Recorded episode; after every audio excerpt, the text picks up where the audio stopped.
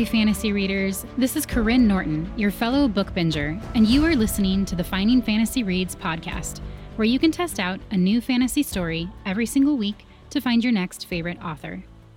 In honor of today's episode landing on Halloween, I wanted to pick something that felt Halloweenish. Today's story leans a little into the romance, but I couldn't pass it up because of its Ghostbuster vibes.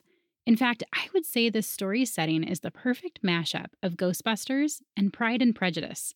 And I never thought I'd say those two things in the same sentence, let alone with the word perfect. The story is written by Rabia Gale, who creates strange worlds in peril and the flawed heroes who save them. She is passionate about faith and duty and redemption and identity. And she loves the alchemical zing of putting ideas together in fun ways dragons in space, mecha and magic, runes and the Regency era, which is probably how she came up with something I'm labeling Ghostbusters meets Pride and Prejudice. Rabia grew up in Pakistan but currently lives in Virginia, where she homeschools her children, gardens with haphazard enthusiasm, and participates in far too many book clubs. Today, you get both Paeter and me narrating. Stick around to the end or check out today's show notes to see where you can find more from Rabia, as well as how to enter this month's giveaway. For now, please enjoy Impnight by Rabia Gale.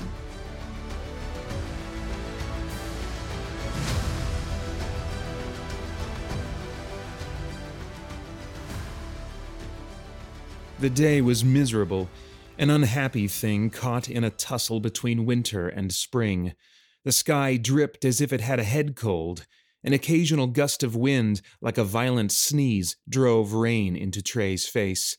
All he wanted was to go home, sit in his library with a glass of brandy and one of his recently acquired books of magic, and forget this day had ever occurred. It had begun innocuously enough. Trey had been called into an office whose former occupant had not vacated it after his death. Mr. Cripps made a prim and proper ghost, hovering above his chair, his translucent hands folded upon his desk. Trey thought they'd had an eminently reasonable conversation about the necessity of Mr. Cripps moving on from the mortal plane, until the moment Cripps's face turned gray, his shoulders sprouted misshapen wings, and he lunged at Trey across the desk. From then on, Trey's day had taken a decidedly downward turn. After propelling the resistant ghost into the Shadowlands, Trey repaired to the Lion for sustenance. There, while partaking of a hasty luncheon, he'd been accosted by Cole's infernally persistent younger brother. Trey told the boy in no uncertain terms that he would not have his death on his conscience. The younger Cole's application to the Phantasm Bureau was denied. The encounter left Trey in a gloomy mood, which made him all the more susceptible to his cousin Whitfield's coaxing charm. Ostensibly, they were only to visit Whit's tailor, but once on Bell Street, Whit whisked Trey through a series of shops that sold everything from boots to hair pomade. The number of purchases Whit deemed necessary for a man of his rank was alarmingly large. In the course of this orgy of shopping, Trey was too familiarly hailed by several of his acquaintance as Saint Ash. Each instance chafed a raw place in his soul. His responses to these impertinent greetings grew more aloof and caustic until he earned a scold about his manners from his cousin. Finally released from the beau's clutches, Trey escaped to the quadrangle where he was summoned to his supervisor's office.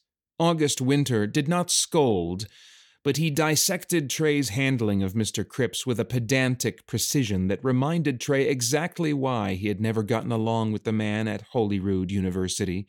In the end, Cripps had been banished to the Shadowlands with minimal damage. Here, Trey dismissed a broken chair, a half melted desk, a cracked door, and a hole in the wall as unimportant trifles.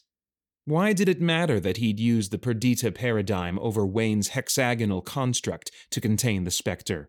By the time Winter dismissed him, Trey felt as if his soul was bruised all over. It was an emotion that he was all too familiar with. He hated it, this feeling of having been pried out of his shell, all his soft, hidden parts exposed to the pitiless world. Other people may not notice, but the phantasms surely would. He had to get himself under control. His very life depended on it.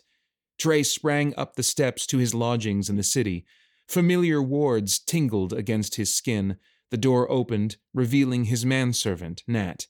Right away, Trey knew that the evening he'd envisioned wouldn't materialize. Nat, guardian of his master's peace, wore an expression that sent a foreboding shiver down Trey's spine.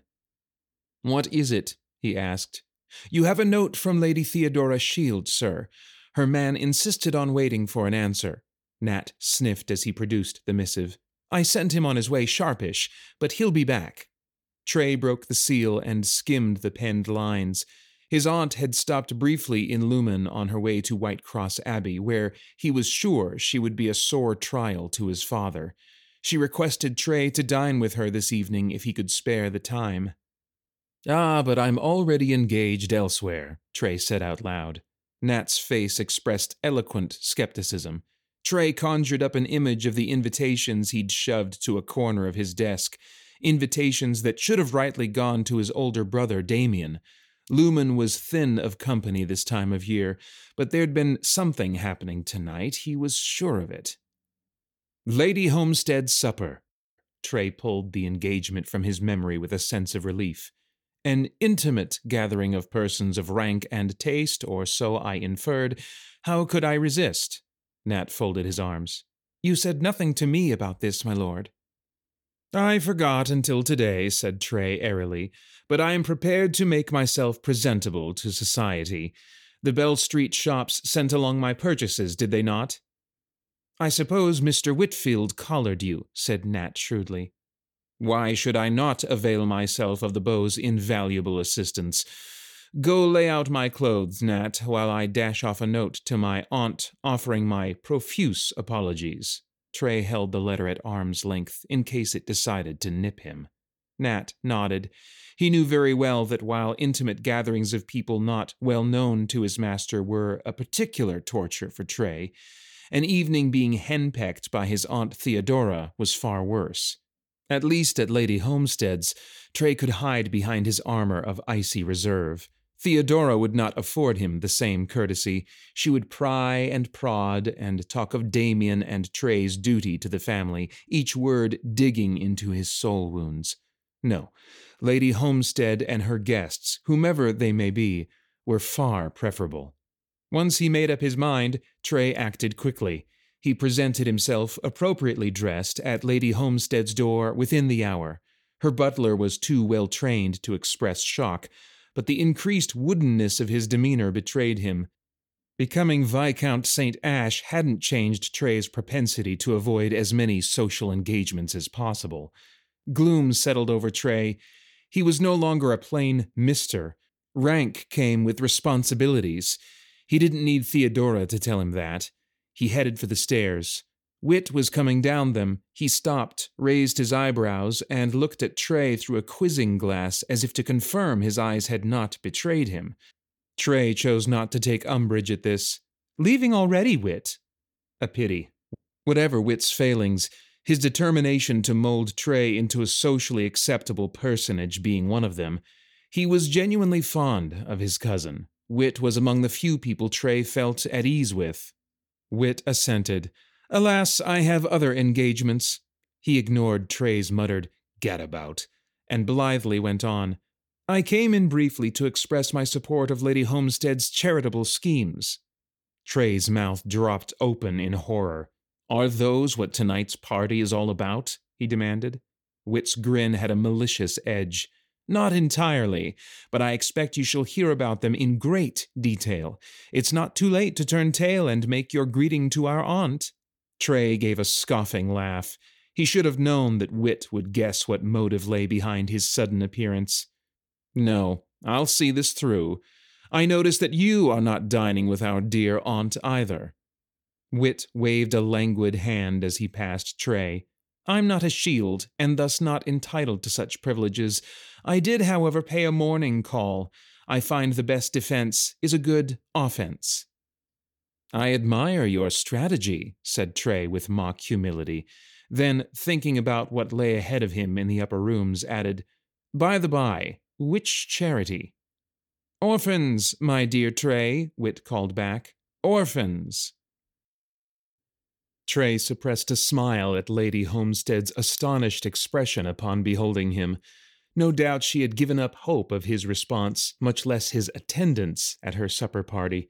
The surprise gave way to profound welcome, which put Trey on his guard at once. They exchanged social niceties, Trey apologizing for his tardiness, and Lady Homestead assuring him it was of no consequence. We are quite informal here tonight, she said in her forthright manner. A cold supper, cards and music, and perhaps some dancing. There's no need to stand upon ceremony when we are all friends. Now, are you acquainted with everyone? Briskly, Lady Homestead shepherded him around the room to make introductions. Trey soon discerned the reason for Lady Homestead's welcome. There were far more ladies present than gentlemen.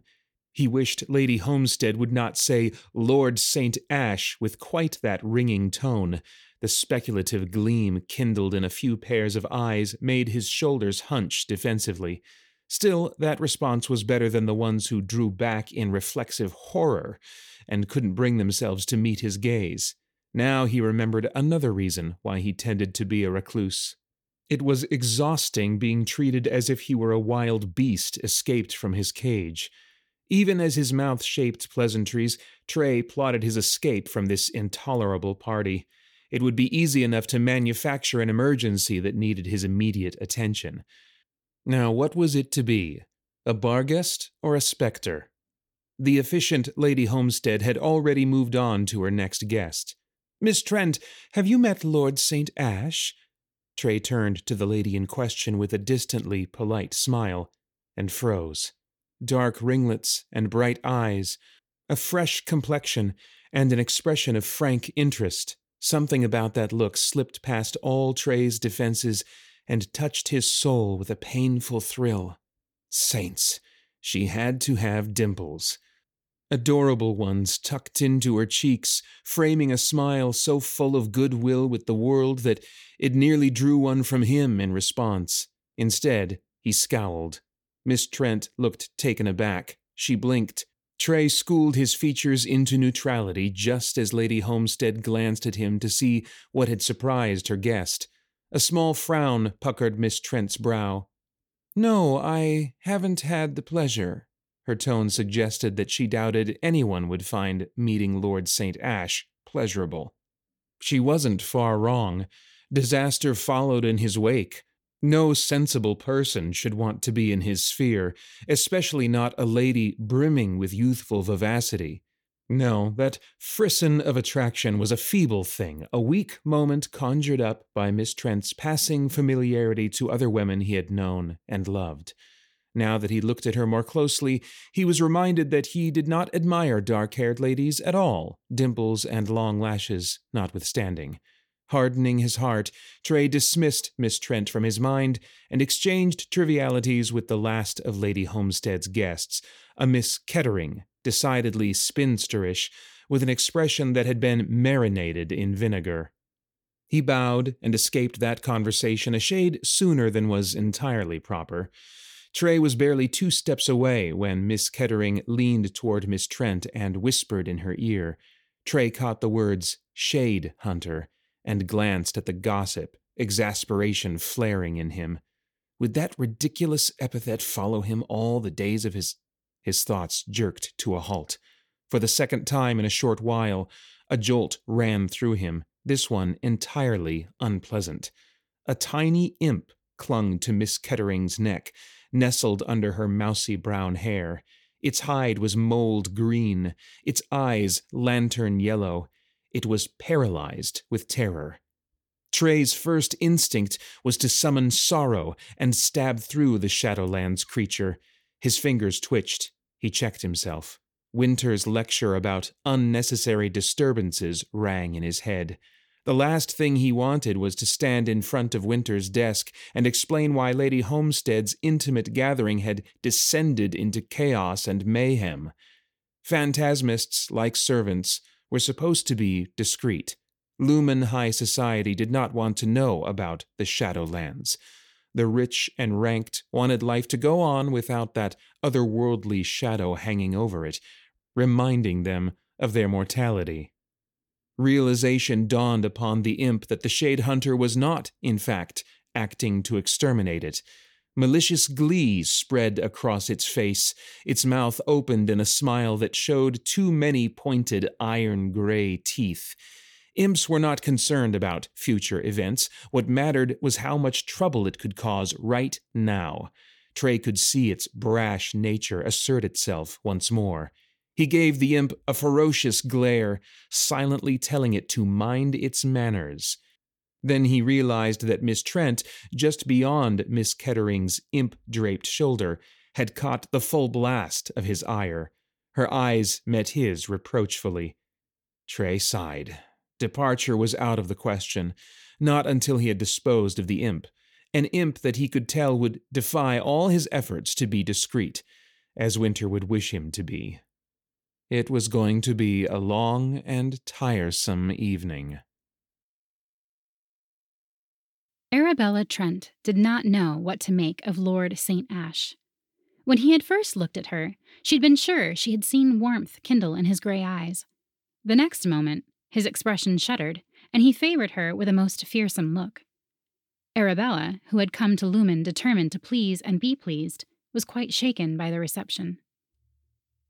Her uneasiness increased as Miss Kettering poured out tales of the young Viscount's past and present occupations shade hunter, border walker, infamous family on both sides. Ignorant though she was of the larger world of magic, Arabella's own impressions corroborated Miss Kettering's gossip. Even sheathed for a party, Lord St. Ash's magic carried a kind of lightning sharpness, mingled with an alien touch. And if she could sense all this from him, might he have also noticed the taint in her own soul?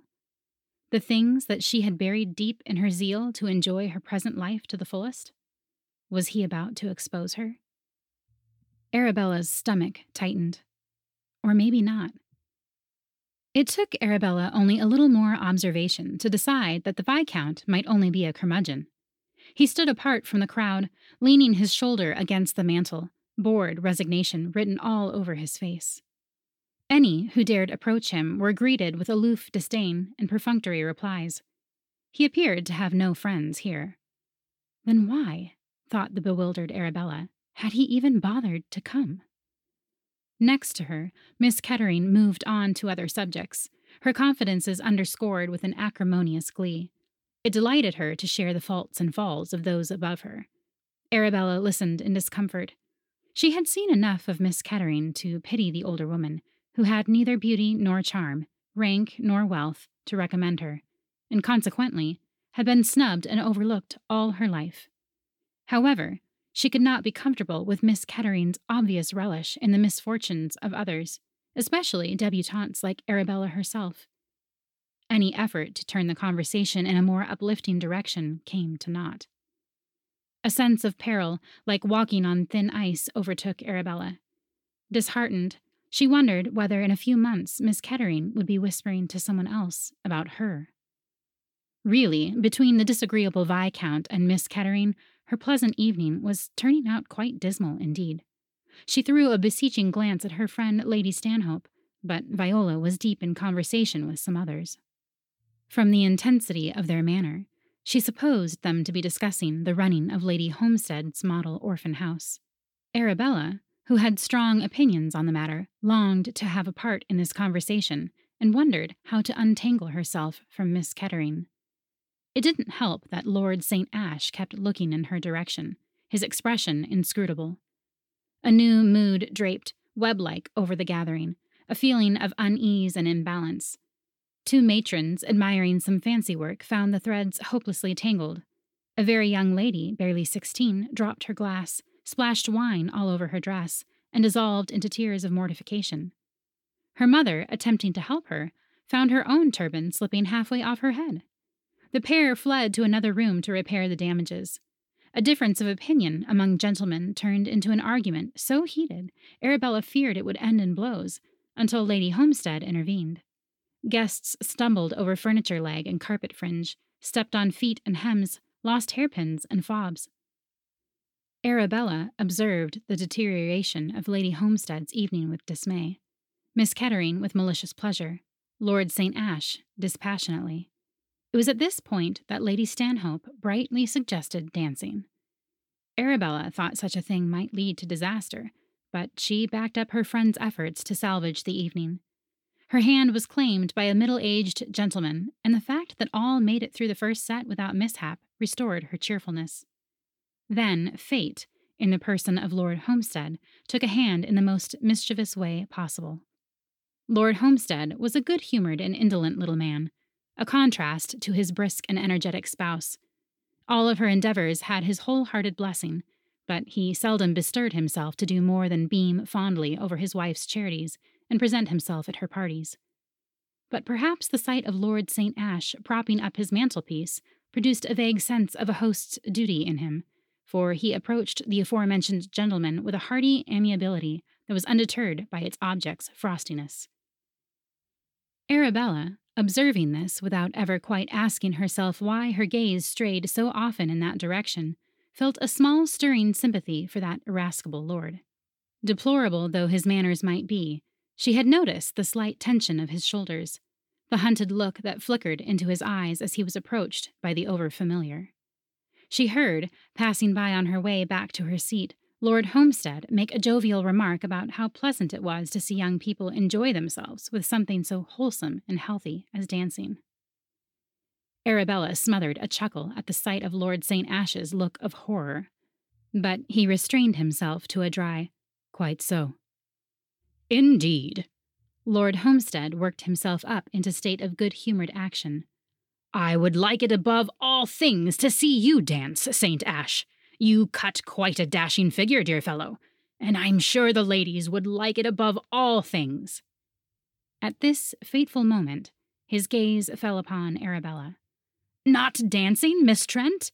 he exclaimed. That will never do. St. Ash, have you met my wife's protege? She will be the toast of the town this season, no doubt about it. Have you ever seen such a dashed pretty gel? Arabella, covered in crimson confusion and bemoaning the impulse that had brought her into Lord Homestead's orbit, uttered some hopelessly disjointed remarks to this. Lord Homestead possessed himself of her hand and patted it. It's insupportable for such a lady to have to sit out a dance at my wife's party. He gave the sardonic looking Viscount an arch look. You won't find a better looking partner, St. Ash. In vain did Arabella protest that she meant to rest her feet. The next set was being made up. Lord Homestead was convinced only a becoming modesty lay behind her denials. A streak of obstinacy in his makeup would not deter him in what had suddenly become his dearest wish to see Lord St. Ash dance with Miss Arabella Trent. The Viscount raised a questioning eyebrow, then broke the impasse with a perfectly correct bow, and asked with all gravity, If you would honor me with a dance, Miss Trent? He held his hand out to her, with such an imperious air, she thought indignantly. Despite herself, Arabella found herself meekly putting her own hand in his. His clasp was strong and warm and, to her vexation, thrilling. She scolded herself for her foolish reaction as he led her onto the dance floor. His demeanor was remote. He held her hand in a detached manner. Don't you dare, Arabella Trent. Don't you dare let a handsome face turn your head.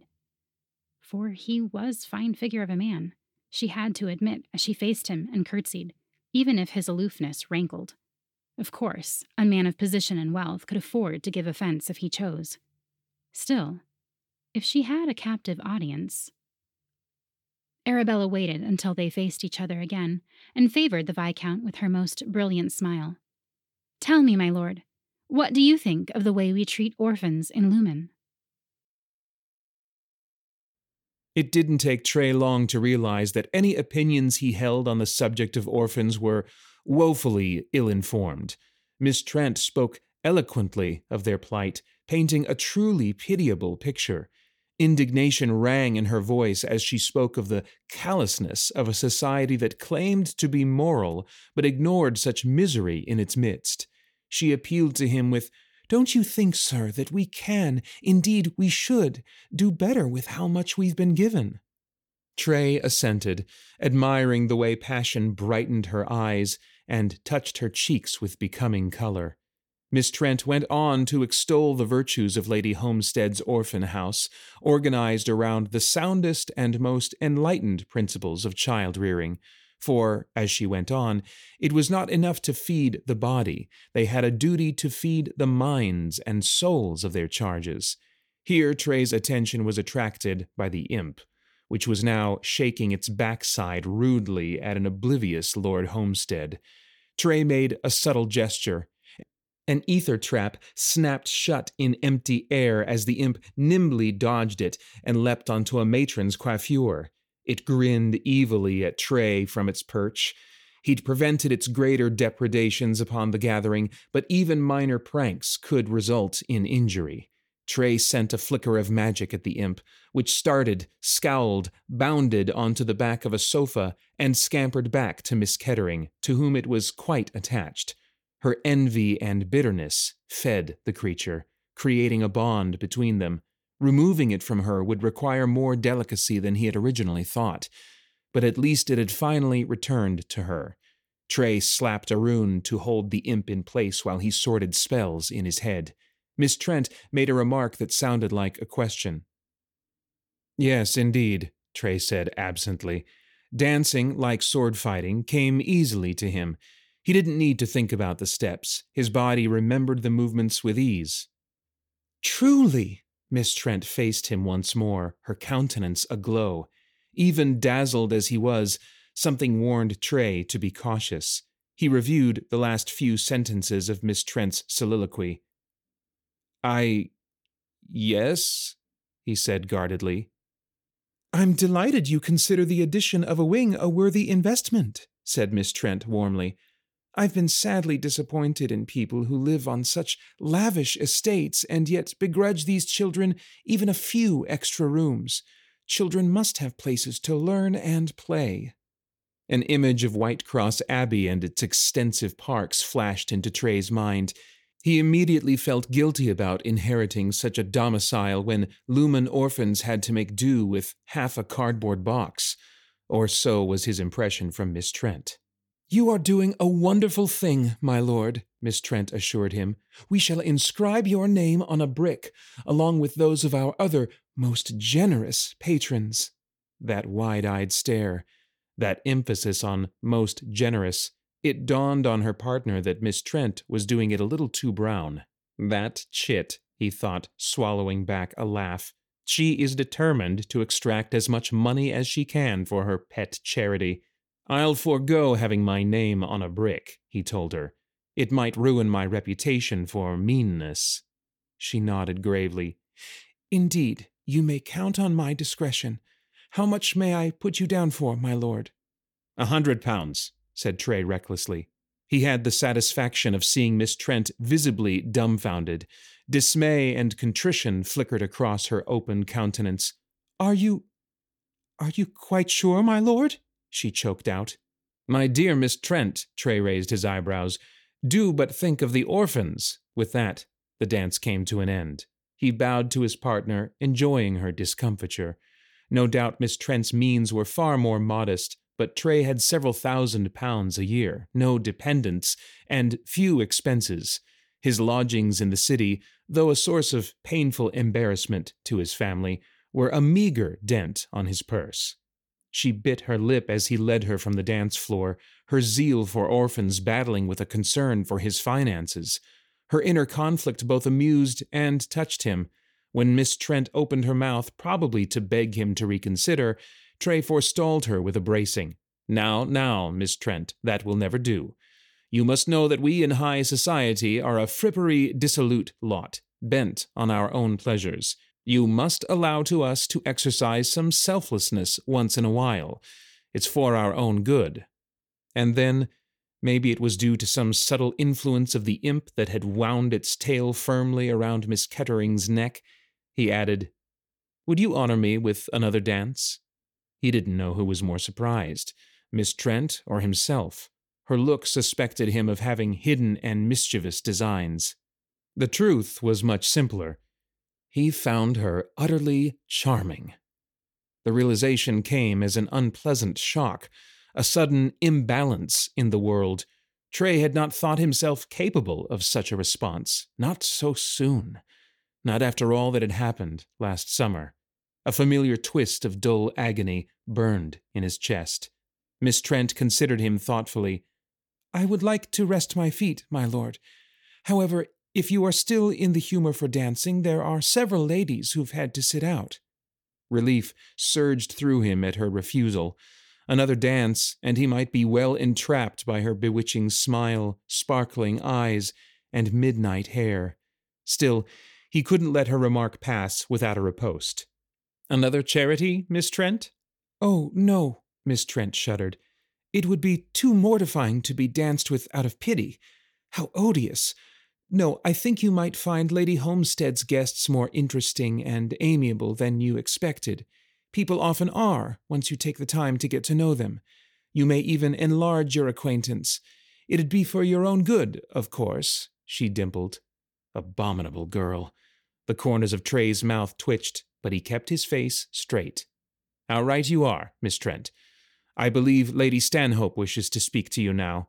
He bowed and removed himself from Miss Trent's proximity before he lost all vestiges of good sense. At least she had given him a good idea. His eyes fixed upon the imp, he made his way Miss Ketteringwards. No one had taken the place Miss Trent had vacated, leaving the woman with a ring of empty space around her. Her sour expression was not at all inviting. Trey felt a sudden fellow feeling for her. She craned her neck up as he approached, misgiving in every line of her. Miss Kettering, would you do me the honor of dancing with me? Miss Kettering stared at him, stupefied. Her mouth dropped slightly open. A deep flush climbed up her neck and cheeks. I. Are you jesting, my lord? Not at all, Miss Kettering. The imp clutching the side of her neck bared its fangs. Trey's smile grew steely. Just you wait. I, well, I suppose. If you insist, Miss Kettering spluttered, and Trey took ruthless advantage of her confusion to take her out to the center of the room, ignoring the astonished glances cast their way. He smiled at her as they took their places. She returned it tentatively, and he thought there was a hidden prettiness about her, something that might bloom into a great deal more given the right nourishment. It's been such a while since I last danced, my lord, she confided. Don't worry. Trey fixed his gaze on the imp. Everything will be fine. I'll make sure of it. He readied an entrapment spell. Arabella watched Miss Kettering dance with Lord St. Ash with mixed feelings. She couldn't make out the man at all. He had spent most of the evening either scowling in her direction or standing bored and haughty against the mantelpiece. Lord Homestead had practically forced him to dance, and Arabella herself, she owned fairly, had used the opportunity to separate the Viscount from his money for her own cause. Yet Lord St. Ash had endured it all patiently, and now he danced with Miss Kettering of his own volition, no resignation or annoyance in his manner. The lady simpered and fluttered, obviously delighted at the attention. The lord smiled with grave sincerity. Arabella was too far away to make out more, but she imagined the corners of his eyes crinkling as he smiled, warmth stealing into his expression, humor transforming his stern face. A shiver stole over her. She shook it off. Stop it, Arabella. Don't think of it. Don't even look at him. Arabella turned away, a rueful smile at the corners of her mouth. The Viscount had done in a few moments what she herself had failed to do all evening to draw Miss Kettering out from her simmering resentment and allow her a time of open, unaffected enjoyment. Arabella felt a certain proud glow at that, given that the Lord had acted on her advice. A sudden and familiar feeling pinched the skin between her shoulder blades. Shock punched through Arabella, leaving her momentarily breathless. She looked back sharply, but the dancers still stepped, the matrons still chatted, the men still played cards. Arabella fought to calm her racing heart. How stupid of her. No one would be using entrapment magic at a ton party. She'd been mistaken, that's all.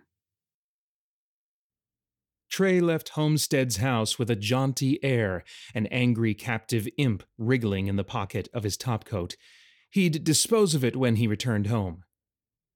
You see, Winter, he pictured himself saying to his supervisor, Perdita's paradigm was eminently suitable to the task, and no one the wiser. In fact, Trey was in such good humor that he even nodded pleasantly to the short, plump gentleman who bowed deferentially to him on the steps down to the footpath. The evening had not been entirely a waste. An imp captured, a charity assisted, an aunt thwarted. He'd even had a pleasant chat with Miss Kettering, who, as it turned out, had spent many happy summers of her girlhood visiting relatives in the village close to Whitecross Abbey. And as for the passing fancy he'd had for the bewitching Miss Arabella Trent, well, he was not foolish enough to indulge that. Removed from her proximity, occupied with his own work, he'd soon forget her. In two weeks, he thought to himself, I probably won't even remember what she looks like. He whistled to himself as he walked home, his heart safe, his own man once more.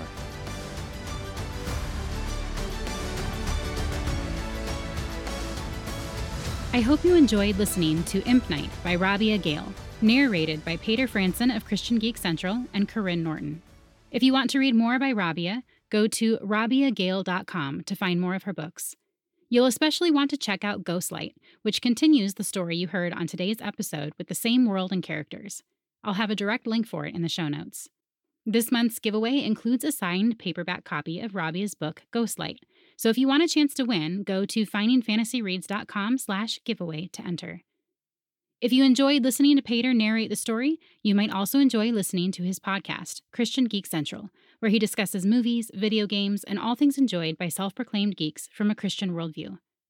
This Saturday, he is doing a charity live stream event, which means he is live streaming himself playing video games for 24 hours in order to raise money for St. Jude's Children's Research Hospital, which is constantly helping kids fight cancer.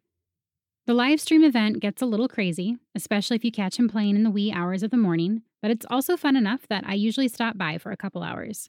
This year, I'll be there hanging out around 1 p.m. to 3 p.m. Pacific time. So if you happen to tune in at that time, you'll get to learn a little bit more about the two narrators behind the podcast. Probably more than you want to know. I will have the links I mentioned in the show notes, along with links to his YouTube channel, where you can watch the live stream, and his Patreon page, where you can donate for the St. Jude's Children's Research Hospital. Thank you all for listening, and happy reading.